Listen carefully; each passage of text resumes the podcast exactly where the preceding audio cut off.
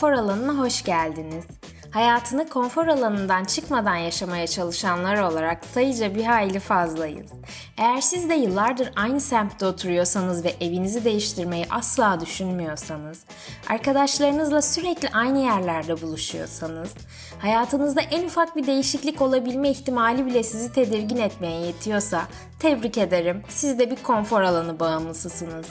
Artık bunu konuşmanın vakti geldi. Kahvenizi alın ve konfor alanına geçin. Hazırsanız başlayalım.